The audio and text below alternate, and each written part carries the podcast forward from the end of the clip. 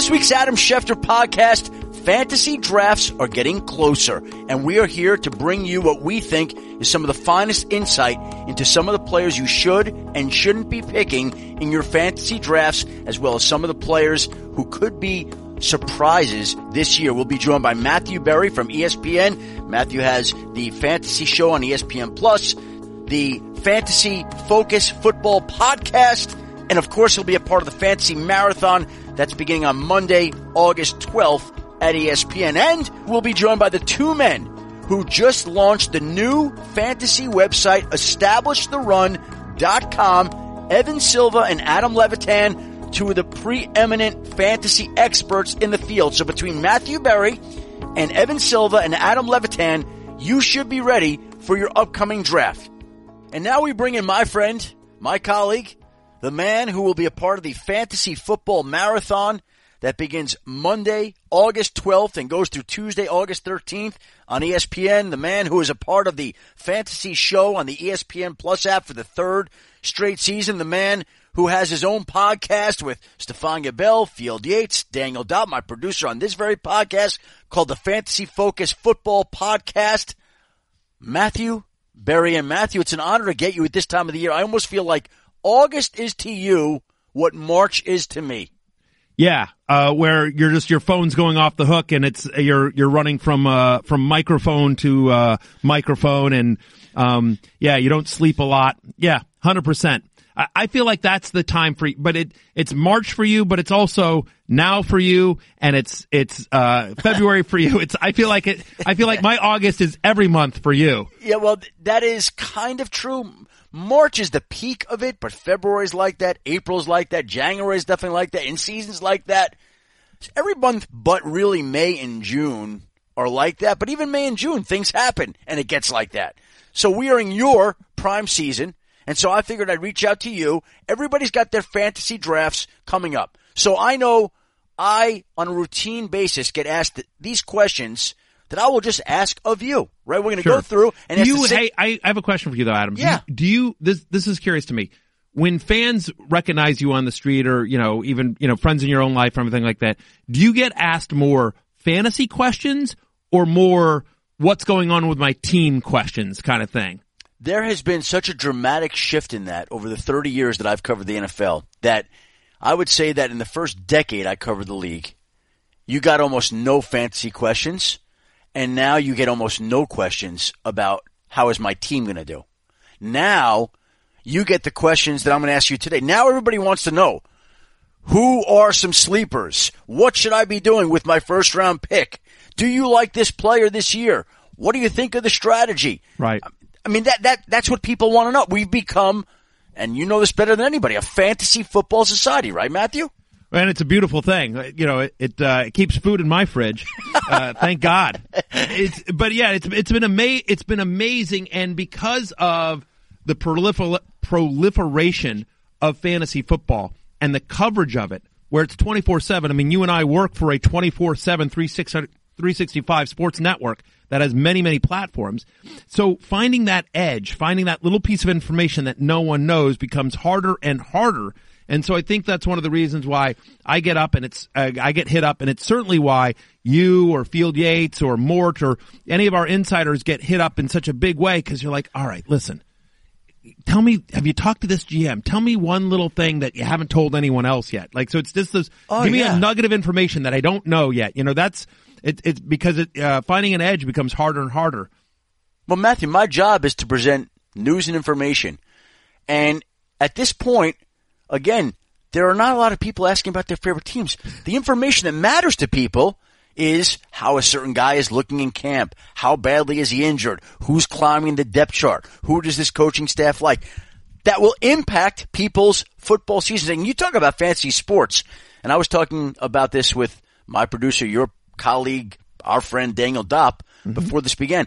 Fantasy has changed the way that I view and consume basketball and golf. I've become an avid fantasy basketball and golf player too, and I feel as avid about that as I do fantasy football. But whatever season we're in, I love doing that, and I love fantasy football now, and I can't wait for our World League draft that we have coming up the night before the season begins that Wednesday. I mean, this this stuff is the best. It's the best. Yeah, no, it's uh, it's it's great. Um, uh, you know, this is this is what I've lived. It's my, you know, I always talk about fantasy life, and it's, you know, I always say that if it if you are a football fan, it will make you enjoy football all that much more. If you are not a football fan, it will give you a reason to root and enjoy football. But I would assume anyone listening to this right now, Adam, is obviously is a fan of yours and is a fantasy player, is a football fan certainly. So um, uh, we're here to help. Well, let's try to give people some insights, some information, some secrets about players they should and shouldn't be drafting. And again, I will ask you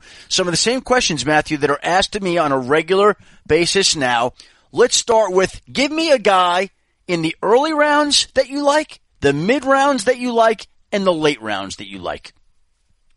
Well, it's a very broad and ambiguous yeah, question, very, I know. Very broad. But I'm yes. going to start there and we're going to go in. Yeah, exactly. John Sawatsky is uh, is pulling out what little Harry has left. Uh, our interview coach here at ESPN. So in terms of the early rounds that I like, I mean, other than the obvious guys, I mean, you know, so you you've got all the obvious guys. I will say that I think Odell Beckham Jr. is a tremendous value right now. So I'm looking at the ADP on ESPN.com, average draft position of where players are going in drafts on ESPN.com, and they're you know wherever you play, the ADP is different. That's always one of my big draft pieces of advice is, is to n- figure out where you're playing and look at the ADP on that particular site because ADP term, average draft position is often dictated largely by the default ranks of whatever that site is. And so if you don't play on ESPN, they'll be different. But on ESPN, and so you can sort of exploit that when you realize where players are going and market inefficiencies there. But Odell Beckham Jr. is going in the middle of the second round on ESPN.com. I have him as a top eight player. I have him as my number three wide receiver this year. I believe he is going to have a monster year within the realm of possibilities for him is number one wide receiver in fantasy and also potentially the best season ever by a fantasy wide receiver. I mean, remember, since he's come to the league, he averages over 20 fantasy points per game, which is better than any other wide receiver with the exception of Antonio Brown since he's been in the league. Injuries are always a concern with Beckham. But he's done all this, all this massive production. I don't need to give a bunch of stats to tell you how good Beckham is. We all know this. But all this production has been done with Eli Manning, who over the last three years, his touchdown percentage has been one of the worst in the NFL. He's now going to Cleveland with a quarterback who, once Freddie Kitchens took over in week nine last year, was not only one of the most accurate quarterbacks in football, but one of the most accurate quarterbacks on deep passes and was top um, top five in the NFL in terms of deep completions, deep completion attempts, deep completion percentage. Like he loves to throw it deep, and he's very good doing that.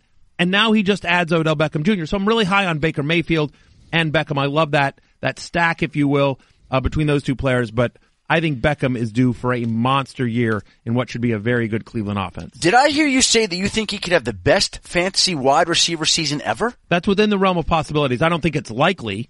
I mean that, but that's a bold prediction. Like, do do I think that's possible? Like, there are certain players that that's just not possible for. Yeah. I believe I, I am a huge Baker Mayfield fan. Yep. Um, not just as a person, you know, he's he's fun to follow on social media, um, but just as a player. I, I mean, I just and and so you give a player like Baker Mayfield a player like Odell Beckham Jr.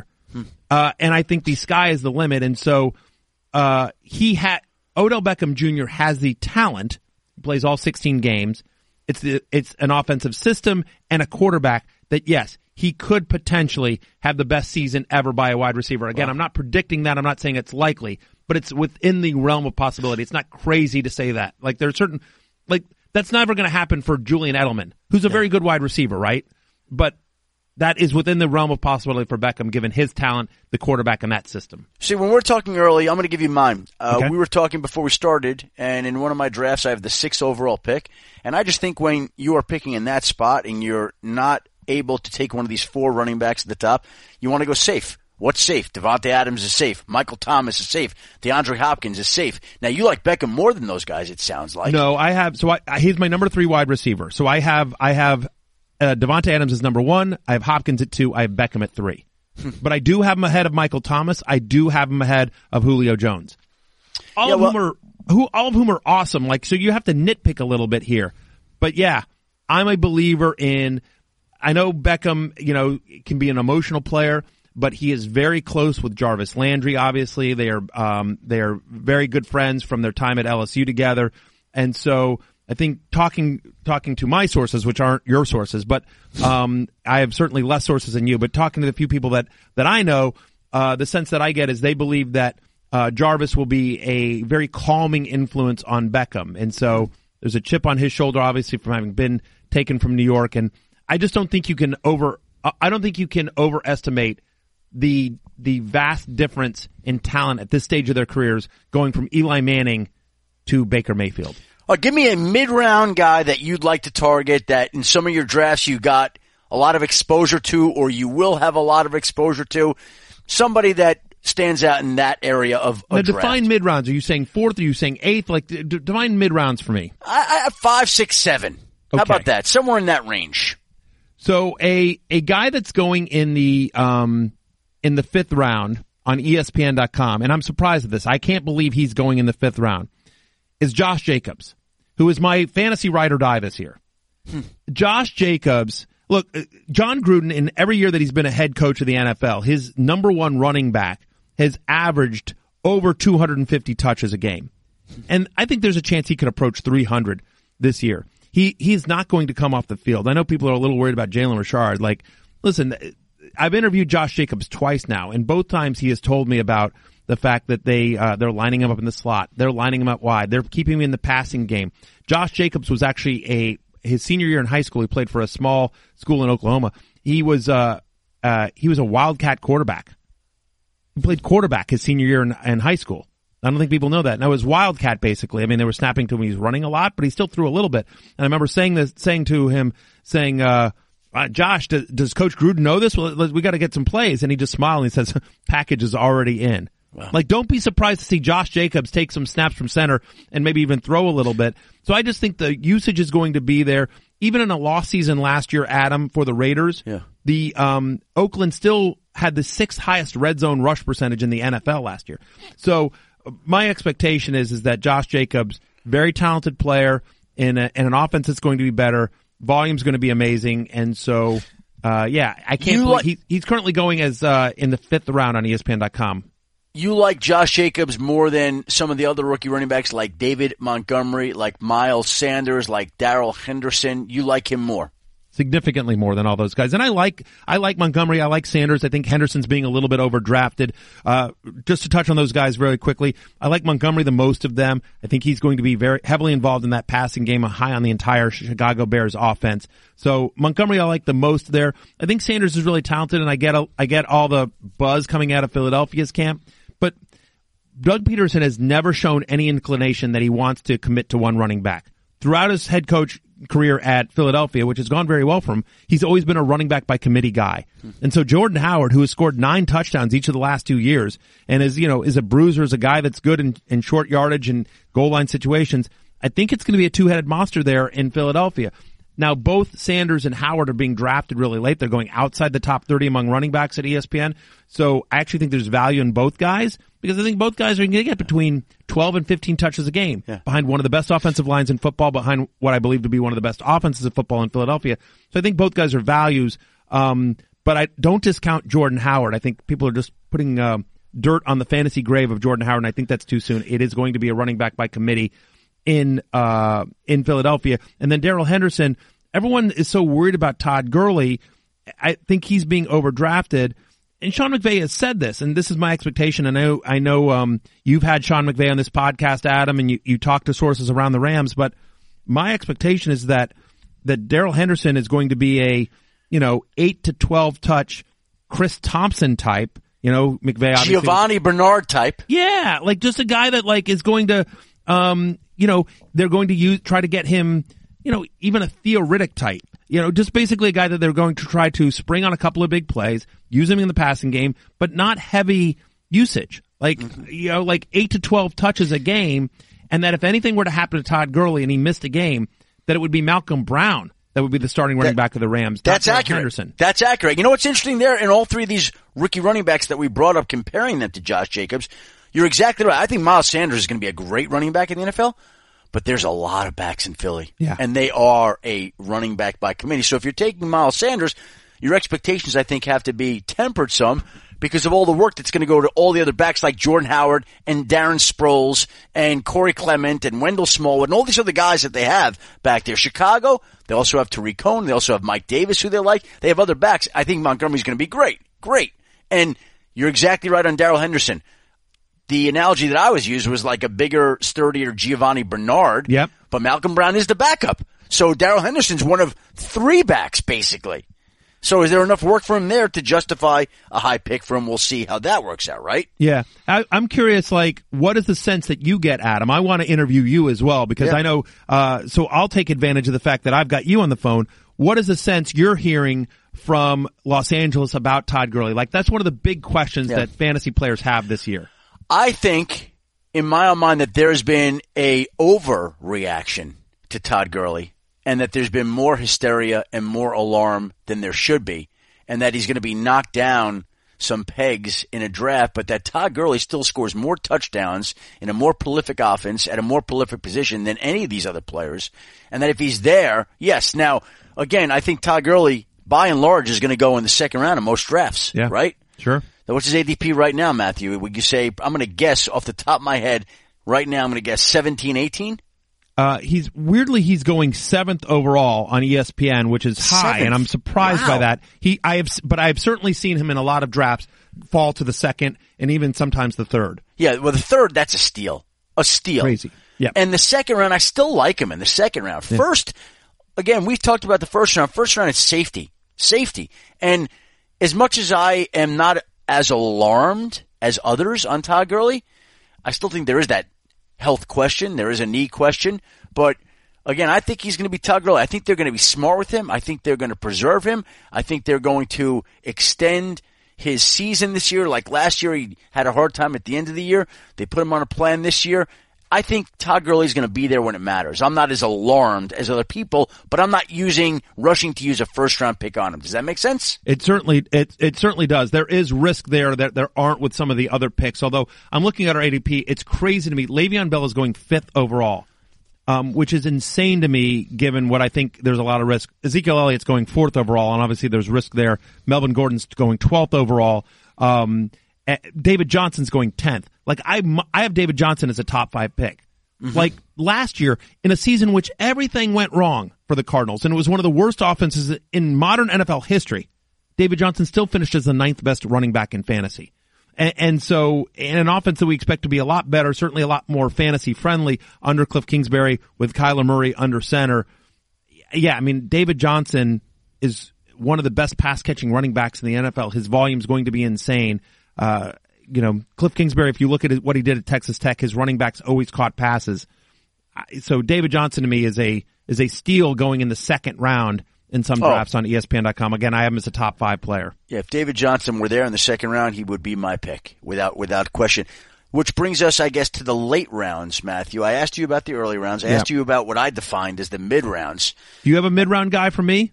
Because here's one of the things. I, I'm Secret Squirrel. I'm going to just tell you. I'm going to bring you in here for a second, Daniel Dopp, your producer, because I because Adam and I are friends, and I know Adam wants me on the podcast because we want to talk fantasy. We want to promote the fantasy marathon. Sure. I, I, I do. I know where you go with this. I do believe some of this is also like, let me figure out who Berry likes so that I can snake him from him in the war room draft because you guys have no idea how competitive that league is internally here at ESPN.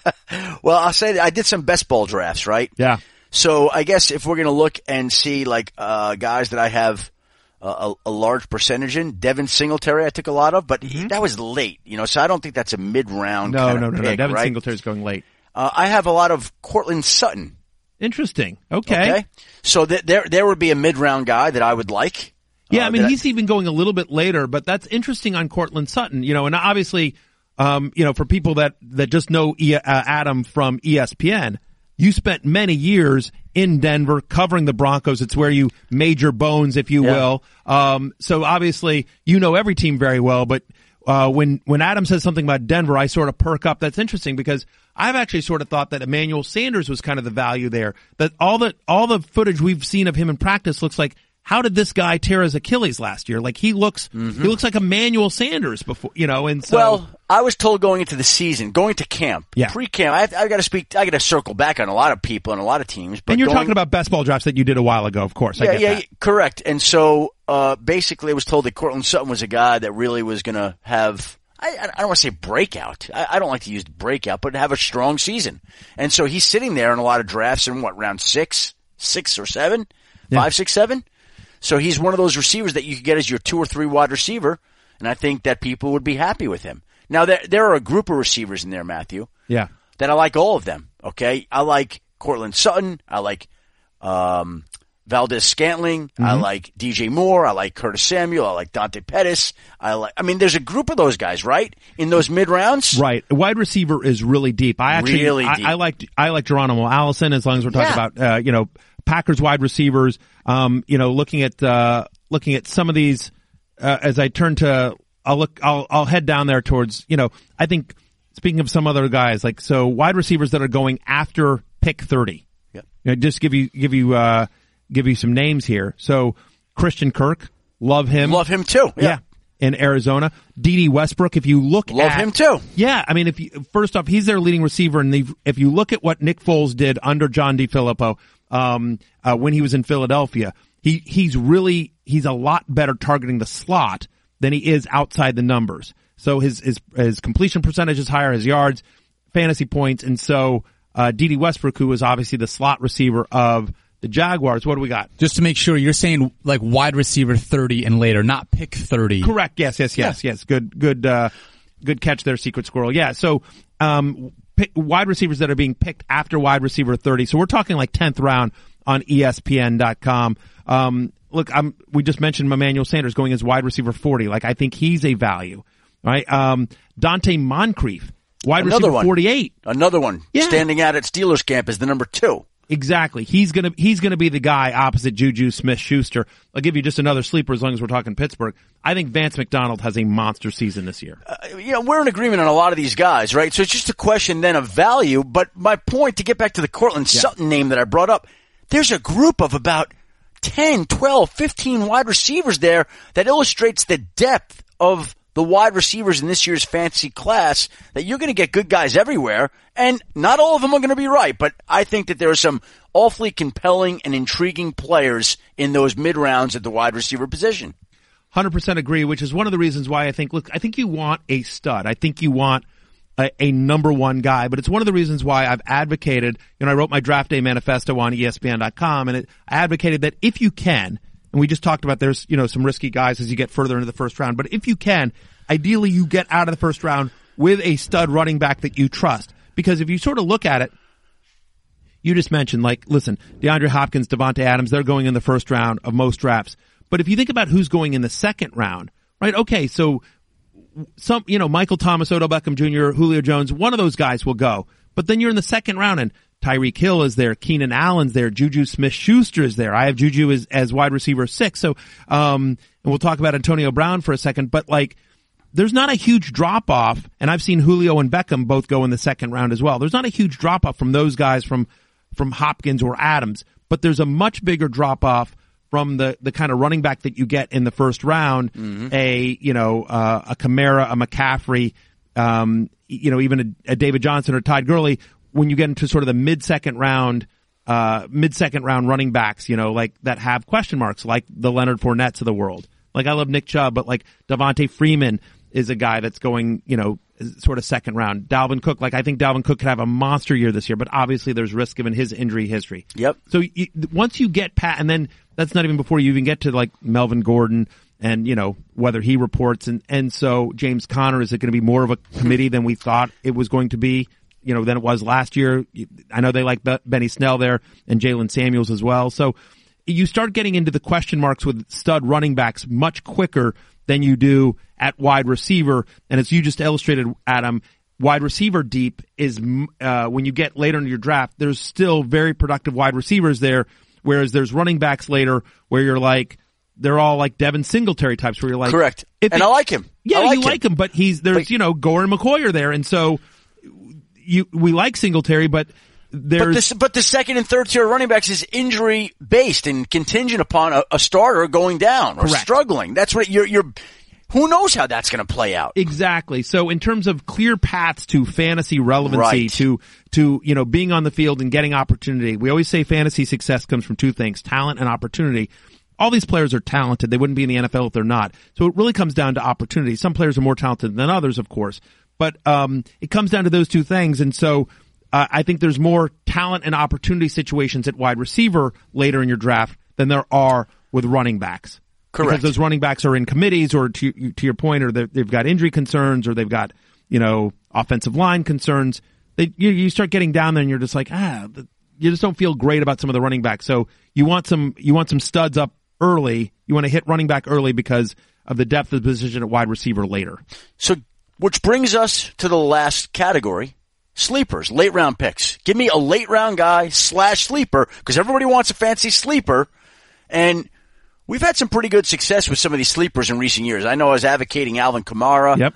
Advocated, remember Tyreek Hill? Yes, yes. You called Tyreek Hill his rookie year, 100%. On the marathon, another reason to, to watch the fantasy football marathon. Uh, you were like, Kansas City has this fifth round pick, a speedster, Tyreek Hill. They think they've got something in it. It was a, a great call by you. No question about that. So, so, here we are into that same category again. The, the the pick that again, there are a lot of candidates, uh, Yep. but give me give me a guy or two that stands out to you as a sleeper, a late round flyer, and and I have a feeling I know a couple people you're going to say. But go ahead. Yeah, I mean, so we just mentioned a couple of the a couple of the wide receivers. You know, I mean, mentioned Christian Kirk who's going in the tenth round. I mentioned Vance McDonald who's going late.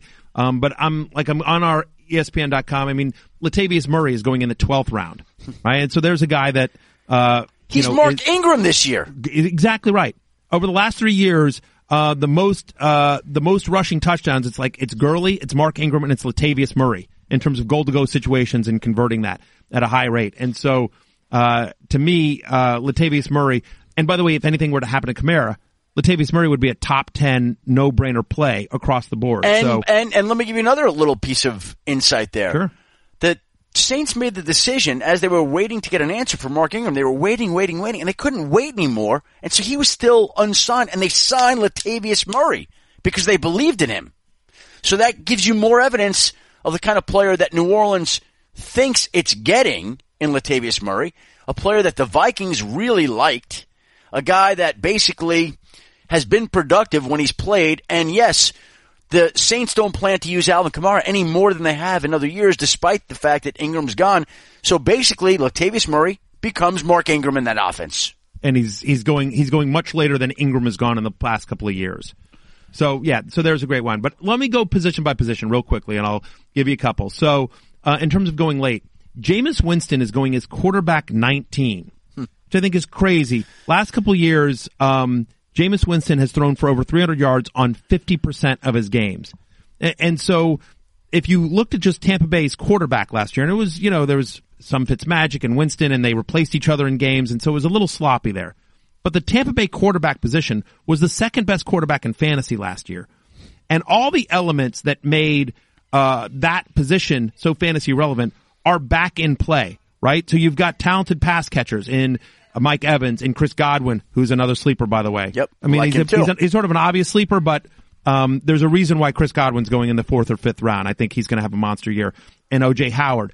So you've got you've got really talented pass catchers. You've got a fantasy friendly offense that wants to throw it deep uh, under Bruce Arians, right? You have no running game Yeah. And you have a bad defense.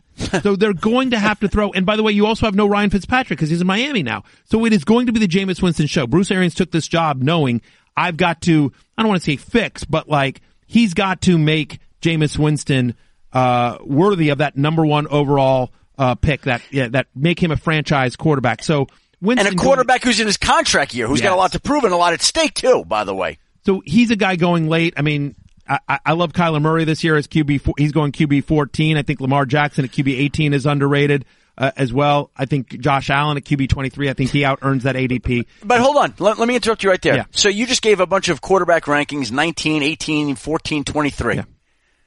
That just shows you that you just sit back on a quarterback all day long. 100%. There's no reason to go quarterback early. Now I know that people are going to be attracted to Patrick Mahomes, unbelievable player, and Deshaun Watson and Andrew Luck, and some of the top quarterback, some of the top ranked quarterbacks. But the fact is, you can wait till the last round of your draft if you want to get a good quarterback, probably, right? Yes. Uh, yes, 100%. Wait, wait, wait on quarterback. The difference is just amazing. So, in terms of, uh, like, I'll give you some, uh, some running backs here. Just a couple of, like, if you want, like, sort of pretty deep sleepers here. Uh, I think Alexander Mattison in, um, Minnesota. But he's a handcuff for Dalvin Cook. Correct. Correct. I mean, so do you, but but you're betting on Dalvin Cook's injury history there. That's what you're doing. Hundred percent. They are going to be run heavy. Once Kevin Stefanski took over as the offense coordinator last year, it's a very small sample size, but over those three games, they had the sixth highest rush percentage in the NFL. We know they want to run. Mike Zimmer has said that. That's one of the reasons they made the change at coordinator. They've tried to improve their offensive line. They bring in Gary Kubiak, who we all know is great in terms of he's great in a lot of areas, uh, coaching offensively, but certainly in terms of improving a run game. So I think he, but yes, that's entirely a betting on Dalvin Cook's injury history, which is, you know, has plagued him throughout his years in the NFL. Uh, I mean, so do you want a guy that like just a sleeper? Or do you want somebody that's going late that will have a role regardless? Yeah, give me one of those guys. One of those guys that's going late regard that will have a role regardless. Well, you, we just talked about Denver. Royce Freeman is going as running back 43 Right. Like everything we're hearing, I think people forget because Philip Lindsay was so good last year. I think people forget how good Royce Freeman was in college. And, you know, everything I'm hearing out of Denver, and I'm, tell me if you've heard different, but is that this is going to be a true running back by committee. That they, and, and so Freeman, who was dealing with, uh, I think, an ankle last year. I'm no Stephania Bell, but I think it was an ankle. He wasn't 100% healthy throughout the entire year. So, so Royce Freeman is going at running back 43, I think is a value. And, you know, I, I joke about him on Twitter all the time, but Kalen Ballage at running back 48, uh, he's going to be half of that running back, uh, team in Miami, Yeah. if not more so. Kalen Ballage is six foot four, uh, oh, uh, well over 200 pounds and runs a 4 440. Like he is a physical beast. And I know people say he's got some issues with his vision, but I- am a believer in what Brian Flores and Chad O'Shea are going to build there in Miami. And Kalen Ballage is somebody who's going to get a lot of work. And again, running back 48, he's going in the 16th round. Uh, real quickly, I'll give you, uh, let's see, a couple other, uh, we, we talked about some wide receivers there, mentioned Geronimo Allison. You and I were texting about Jake Kumerow. Yep. That's Um, another guy. Yeah, who is, That'd you be a sleeper. Yeah, deep, like super deep sleeper there. I think he's sort of interesting. I like Parris Campbell in, uh, in Indianapolis. Got a lot of guys there, but again, Parris Campbell's going as wide receiver, um, uh, like 50, 50, 61. He's going as wide receiver 61. Anthony Miller in Chicago is going Love as him. wide receiver 55. Yeah, great. He's gonna have a good year. Yeah. I mean, How about how about Nelson Agholor in Philly? yeah. How about Deebo Samuel in San Francisco? I love Deebo Samuel. Yeah, see that? This, but, but but Matthew, there's wide receivers everywhere. It's unbelievable. And, and I do think, uh, I do think, uh, Marquise Brown and Miles Boykin in Baltimore. I think that Ravens offense is going to be a lot more pass friendly than people think. Underrated offense, and I think there's some unidentified fancy talent there. Yeah, I would, uh, I would completely agree with that. Oh, here's one for like, here's a guy that should be drafted in the War Room League. I'm not, he's not necessarily for 10 or 12 team leagues, but if you're in a 16 team PPR league, like you and I are, Adam, or if you're in a Superflex league, how about some Hunter Renfrow? Who I'm Oh, hearing, gr- I love yes. Hunter Renfrow. they lo- they love it. In fact, it's funny you say that. I was talking to the Rams last night, and they're practicing with the Raiders, and they say you could just tell that Jon Gruden loves Hunter Renfrow. Now, I don't know whether that means he catches 30 passes, 40 passes, 6. I don't know what that means, but I know that Hunter Renfrow is going to figure into the Raiders offense this year. That I know. Yeah. Uh, and especially given, by the way, we don't know when Antonio Brown. Do you have an insight in, in, in the Antonio Brown story Don't, there? Don't I don't I don't expect that to be a serious injury. I think that he's in the lineup week one. I don't know that he's hundred percent, but maybe he's eighty percent, ninety percent. Don't think it's a factor. I think Antonio Brown will be out there without any hesitations there, Matthew. While we're talking about the Raiders, real quickly, Darren Waller is one of my favorite. I knew you were gonna, that's the guy. sleepers. That's the guy that I thought you were going to say. Love me some Darren Waller. I've talked about him a lot. Greg Olson, their offense coordinator, came on the uh, the Fantasy Focus podcast at the Combine, and when I asked him for a sleeper just on the Raiders, I said, "Just give me a sleeper on the Raiders." And this was when Jared Cook was still on their team. He said Darren Waller. That There was the uh, that was the first name. And uh, one other person I'll bring up here at tight end as we have to wrap up here, Adam. Jordan Reed. Everyone's going to accuse me of being a homer, but he's going in the lighting last it up round. this summer. Lighting it up this summer. Tight end 17 right now. Yeah, I know. Well, because people know his history, Matthew. Sure, they, they, he, he's he's an unbelievable player when he stays healthy, which he has struggled to do. But I, I think you know when I say this, there aren't many people who have been bigger Jordan Reed fans than me. Yeah, this is very true. That is correct. Okay. So- uh, Matthew, uh, we're going to see you on Monday for the Fantasy Football Marathon at ESPN. It'll be on all day Monday, all day Tuesday. We'll be tuning into the ESPN Plus app to watch the Fantasy Show with you for the third straight year and the Fantasy Focus Football Podcast with you, Field Yates, Stephania Bell, and our own Daniel Dopp here, who's helping with this podcast right now. I thank you very much for taking the time today and look forward to the Fantasy Marathon and most especially the War Room League draft. Always fun, my friend. We'll see you soon. Thanks you, Matthew. Thank you, Matthew. You bet. Losing hair sucks, and two out of three guys will experience hair loss by the time they're 35. Introducing Keeps, the easiest and most affordable way to keep the hair you have. These FDA approved products used to cost so much, but now, thanks to Keeps, they're finally inexpensive and easy to obtain. For five minutes now and starting at just $10 per month, you'll never have to worry about your hair loss again. Getting started is super easy and signing up takes less than five minutes. Just answer a few simple questions and snap some photos to complete your online doctor consultation. A licensed physician will review your information online and recommend the right treatment for you. Then it's shipped right to your door every three months. Keeps offers generic versions of the only two FDA approved hair loss products out there. You may have tried them before, but never for this price. Keeps treatments are up to 90% effective at reducing and stopping further hair loss. Some men do experience hair regrowth, and at best, men will get back up to 20% of the hair they lost. Only $10 to $35 a month, plus now you can get your first month free. One heck of a deal for keeping your hair. If you suffer from hair loss, the last thing you need is to wait to see a doctor. With Keeps, there's finally a way to get the help you need when you need it. For a limited time, receive your first month of treatment for free. Go to keeps.com. That's K-E-E-P-S dot com backslash A-D-A-M.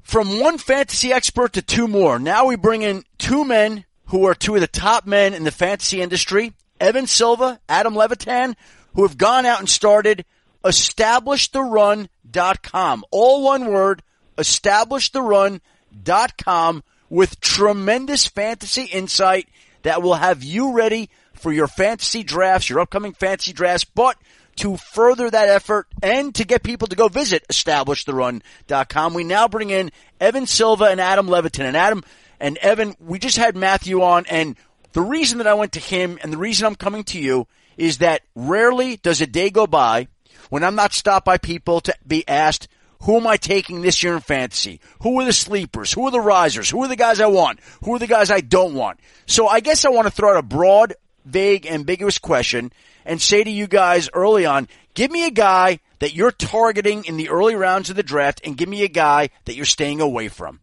Evan.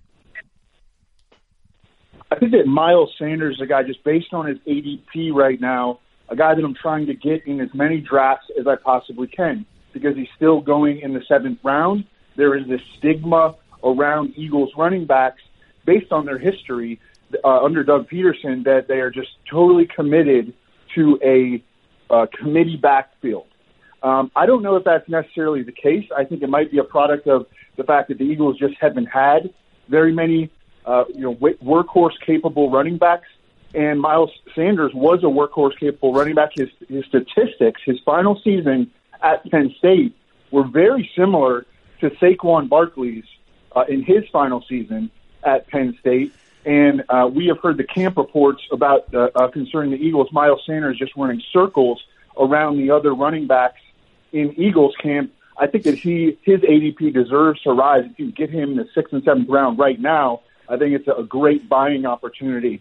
Um, so he's a guy that stands out to me. You know, you know what's interesting about that, Evan and Adam. We're going to get your pick in a moment. Matthew and I just came out of a discussion where Miles Sanders was one of the guys that we talked about, and we made the argument that we both love the player and we're both concerned about the situation. When you talk to the Eagles, they say, you know how Doug Pederson runs a backfield. He uses a lot of different guys. And yes, I think Miles Sanders is the most talented guy there. But they are going to lean on Jordan Howard. They are going to use Darren Sproles. They are going to use all the other backs that they have back there. And so this is the great part about fantasy, right? You have to take a position, and your position is I want Miles Sanders, and Matthew and I both love the player, but are concerned about the situation and what he's going to do. And so you just don't know. Everybody's got to make their own judgment when they're going to draft on draft day. Adam, who's a guy that you got to me that you're targeting in some of the early rounds? Yeah, just quickly on Miles Sanders, I, I think that it's just a market, you know. So if he would go in the third or the fourth round, that would be a problem given Doug Pederson's history, et cetera. But given that he's going in the sixth or the seventh, that's totally different. The guy for me is also going seventh to eighth round, and that's Curtis Samuel. Uh, a lot of reports out of Carolina that he's outplaying DJ Moore, that he's actually the better route runner, that he's actually uh, more talented. And, and with Cam Newton coming back from his shoulder issues, which pretty much decimated last year, all the reports on Cam Newton's shoulder have been very good. I think Curtis Samuel has a chance to really beat uh, his current ADP, which, like I said, you can probably get him in the seventh, eighth, ninth round, depending on who your opponents are right now. Like each, give me a sleeper, Adam. Why don't you give me a sleeper that you think is going in the mid to late round? Somebody that people are overlooking, where his average draft position, his ADP, is much lower than it should be. Yeah, a guy that I've been on for a while and hasn't paid off yet, but this is the year I think for Donte Moncrief, and with Antonio Brown gone, with Jesse James gone, I think Donte Moncrief has come in and taken a firm hold on the number two wide receiver job opposite Juju Smith Schuster. And this is a team that loves to pass. I mean, in terms of passing rate, projected passing rate, I think the Steelers will be among the league leaders again this year. And Donte Moncrief is still only 25 years old. Feels like he's been in the league forever, but still only 25 years old. Always had a ton of athleticism, and, and I think he'll mesh well with Big Ben. It's, there's a lot of targets to replace with Antonio Brown being gone, and you have to figure somebody's going to be picking up the slack. And Donte Moncrief would be as good a candidate as I could think of right now, along with some James Washington and Diontae Johnson, the rookie wide receiver that they drafted, and nobody does a better job of finding young wide receiver talent than the Steelers. Evan, get a guy whose average draft position ADP is lower than it should be that you've been targeting in the late rounds as a potential sleeper. Yeah, I would add in Pittsburgh. Vance McDonald uh, is also a potential big time uh, uh, breakout candidate this year. I have him as my tight end number seven. Last year, only Travis Kelce and George Kittle had uh, more yards after the catch among tight ends, and only George Kittle broke more tackles than Vance McDonald among tight ends. And I think that his his target stock is going to rise. Uh, I like Marquez Valdes Scantling in the in the, the late rounds. He is right now the wide receiver 46 by ADP. We have him at established the run at wide receiver 34. He's six foot four, 206, 437 speed. Uh, last year, he was a raw rookie coming out of U- USF. He was very inconsistent, but he led all rookie wide receivers in yards gained on 20 plus yard targets. Um, and Aaron Rodgers has just been gushing about Marquez Valdes Scantling uh, this off season, uh, throughout the OTAs, throughout the mini camps, into training camp, and it looks like he's locked down that number two receiver role behind Davante Adams. Adam, is there another guy on EstablishTheRun.com whose draft stock is much lower than it should be, like Evan just pointed out, Marquez Valdes Scantling. Is there another guy that stands out to you in that regard? Sure, yeah, and I think a, a pretty optimal strategy in season long is to always wait on your quarterback. And I think Lamar Jackson is a guy who's just going way, way, way too late. There is uh, a stigma out there around Lamar Jackson that he just can't throw at all. He'll never be able to throw. I think it was really hard for him being dropped into a Joe Flacco uh, based offense last year. Now, this year, the entire offseason, new offensive coordinator, he's previously worked with Tyrod Taylor and Colin Kaepernick. He'll have the offense suited to his skill set. And they added a ton of speed with Miles Boykin and Justice Hill, and we know Mark Andrews, I think, can play a lot. So not only do we have Lamar Jackson uh, projected for at least 10 rushes per game, but now we're also going to see him, I think, expand his passing repertoire, and I can't believe how late he's going. I think you can probably get him in, in the 12th, 13th, 14th round. Matthew and I talked about waiting on quarterbacks, and you bring up Lamar Jackson and where he's going in the draft. Where would you be, Evan, on the idea of how early is too early on the Chiefs MVP quarterback, Patrick Mahomes? Because at a time where, again, you're going to find quarterback talent wherever you draft in whatever round. Can you justify an early pick and how high a pick on Patrick Mahomes? Well, there are a couple of issues with uh, Patrick Mahomes. First, he led the NFL in touchdown rate last year at uh, 8.6%. And we've seen over the years guys that lead the NFL in touchdown rate um, it's just touchdowns uh, divided by pass attempts, uh, they tend to regress toward the mean. That doesn't mean that Patrick Mahomes isn't going to be, you know, a top two fantasy quarterback this year, but he is likely to regress in terms of just how efficient he is in terms of throwing touchdown passes. Uh, number one. Number two, I think their defense could be a little bit better this year. They have a new defensive coordinator there, Steve Spagnuolo. Um, they did acquire Frank Clark and uh, Tyrann Mathieu. Those guys can be difference makers uh, at, at very critical uh, aspects of the defense. Uh, but for me, the reason that you know I'm unwilling to take Patrick Mahomes where he usually goes, which is usually third round, even in you know some uh, some ten team leagues, I'll see him go like in the late second round.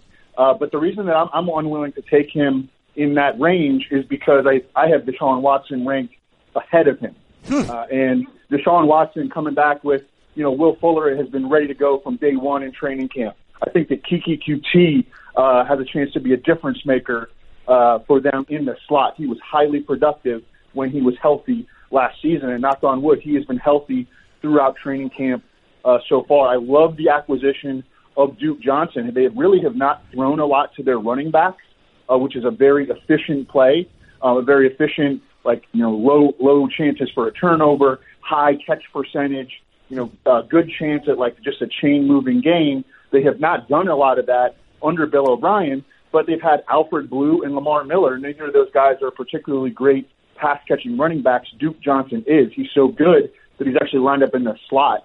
Um, and they also are going from what we had projected as uh, last year, the easiest schedule in the NFL, uh, and it turned out to be the easiest schedule in the NFL, uh, to now the toughest schedule in the NFL. And if you look at how Deshaun Watson has produced in his career, he has averaged uh, 8.7 yards per pass attempt when playing from behind, and only uh, 7.4 yards per pass attempt when he has played with a lead, and he has averaged 6.2 rushing y- yards per attempt when playing from behind, and uh, 4.6 yards per rushing attempt when playing with a lead. So he's he's really thrived when he's had to play with urgency, and they're going to have to play with urgency more this year against a really difficult schedule. Is it worth using a high pick on Deshaun Watson then, in your opinion, Evan? Uh, I mean, I think that the way to go about Deshaun Watson is you look at his average draft position, and then if you really want him, you take him around ahead of his average draft position. You got a quarterback, Adam, that you think is worth using a high draft pick on? I don't, especially. I mean, I'm talking about leagues where you only start one quarterback. There's just so many. And you mentioned how deep the talent pool is is at quarterback. I mean, I think Jameis Winston goes late. I like him. I think Lamar Jackson, as I mentioned. I think Matt Ryan. It just goes on and on with Yeah. guys that you can get later at quarterback. It's just not worth it. I'd rather stockpile uh, talent out of positions where guys are going more likely to get injured and there's more uncertainty about playing time. All right, so we talked about some of the guys that you like and some of the guys you're targeting. Adam, give me a guy that you think is going higher than he should, that you are staying away from this year, who poses a risk. Yeah, it, it's Tarik Cohen for me, and I think everything is so game plan specific with Matt Nagy. And a lot of times last year, uh, their defense was playing so well uh, that Tarik Cohen they had the ball so, for so long, and Tarik Cohen was involved in some of these really spike games for uh, Mitchell Trubisky. Uh, this year, I think that they brought in David Montgomery, and I think they brought an underrated guy in Mike Davis. And Tarik Cohen's role is going to be very, very uh, specific. He's not going to see nearly as many touches as he did last year, and I think that their defense will uh, regress some and create situations where Tarik Cohen isn't going to be on the field as much. So just a playing time for, thing for me on Tarik Cohen where he's going too high based off last year's stats. Evan, who's your stay away from guy? Antonio Brown. Ooh, So how he come? has participated. he's participated in 30 minutes of training camp so far. This is concerning because he is changing quarterbacks, and you know we often see wide receivers that move teams in the off season. Um, it's it's a higher bust rate than usual, and he's downgrading quarterbacks. He's going from Ben Roethlisberger to Derek Carr. Derek Carr has not been. Um, you know, an aggressive downfield passer. And, and Antonio Brown has really made his hay in the NFL as a vertical receiver who thrived off of chemistry and just knowing, you know, knowing what each other were going to, were going to do on specific plays with his quarterback. He's never in the NFL caught a touchdown pass from any quarterback except for Ben Roethlisberger. Um, if you look at the percentage of 20 plus yard just pass attempts that these guys have had over the last four years, Derek Carr is ranked 32nd, 15th, 26th, and 20th in 20 plus yard pass attempts over the past four years. Big Ben was 10th, first, fourth, and fourth. Um, so there's just a, a, a very different uh, you know uh, mentality in terms of downfield aggressiveness going from Ben Roethlisberger to Derek Carr. And last year, the Raiders were 16th in the NFL in pass attempts, 24th in offensive plays. The Steelers were number one in in pass attempts and number five in offensive plays. So um, his his opportunity is going to go down just because the Raiders don't throw as much. Hmm, interesting. Before I let you guys go, and again, we're joined by Evan Silva and Adam Levitan from EstablishTheRun.com, a new fancy website that they've created, and I can assure you that it is going to be as good as any fancy website out there. Is there a strategy, Adam, that you'd recommend to people drafting? And again, it's a broad question, but are you thinking running back first round, wide receiver second round? Are you going running back, running back because there's so much wide receiving depth? Are you trying to get a tight end early, one of the big three, or are you staying away? Is there a general strategy that you could and would recommend, other than, of course, taking the best player that falls into your slot that represents the best value? Yeah, I think value based drafting is the way to go for most people. There's some other strategies out there that people try to implement, such as your running back uh, strategies, and people have even tried to go with zero wide receiver strategies to kind of counter that. Uh, I think value based drafting is for sure the best way to go. In terms of specifics for this year, I mentioned late wait on a quarterback. I actually think that the second tier of tight ends is really interesting. I, you know, I almost said Zach Ertz when you asked me my bust question. I think they just have so many mouths to feed there now in Philly, and Zach Ertz's average depth of target is so so so low. He needs so much volume uh, to get there. So I, I think that Ertz and Kittle and Kelce are very expensive, and I think that you can get a lot of value out of OJ Howard and Hunter Henry and maybe Jared Cook and Evan mentioned Vance McDonald and that tier in there, and I think that that will create some value for you and now allow you to stockpile running backs and wide receivers early and kind of wait just a little bit on your tight end and wait a lot on your quarterback. Anything that you'd recommend, Evan, before we let you go? Yeah. Um, so a lot of people have talked about the zero RB strategy in um, fantasy football in recent years.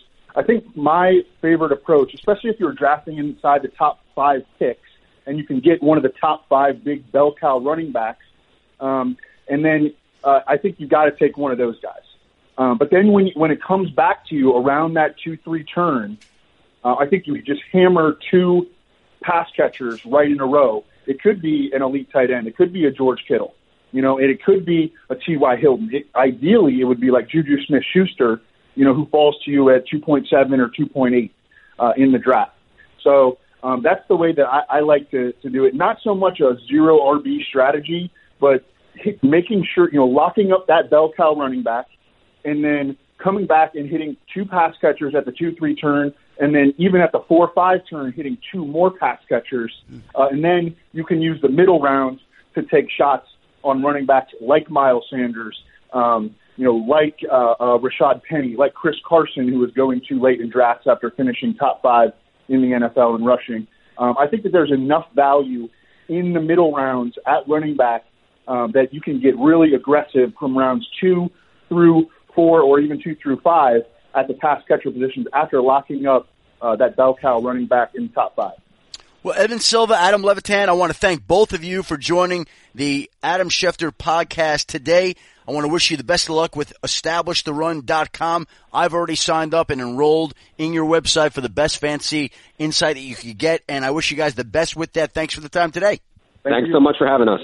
They say a great offense starts with a great defense, and that's especially true when it comes to the fuel you put in your car. Shell V-Power Nitro Plus premium gasoline is engineered with four levels of defense against gunk wear, corrosion, and friction to help keep your engine running like new. And now, you and your car have even more reasons to celebrate with the Shell Great Gas Giveaway. It's your chance to win free fuel for a year or one of thousands of prizes with a total prize value of over a million dollars.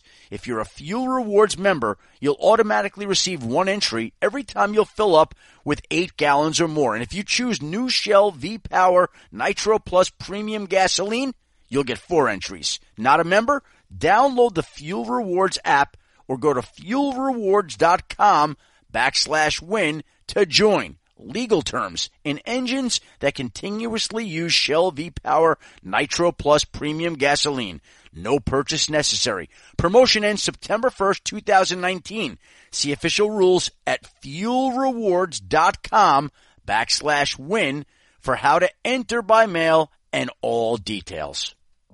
And so there's Evan Silva and Adam Levitan from EstablishTheRun.com.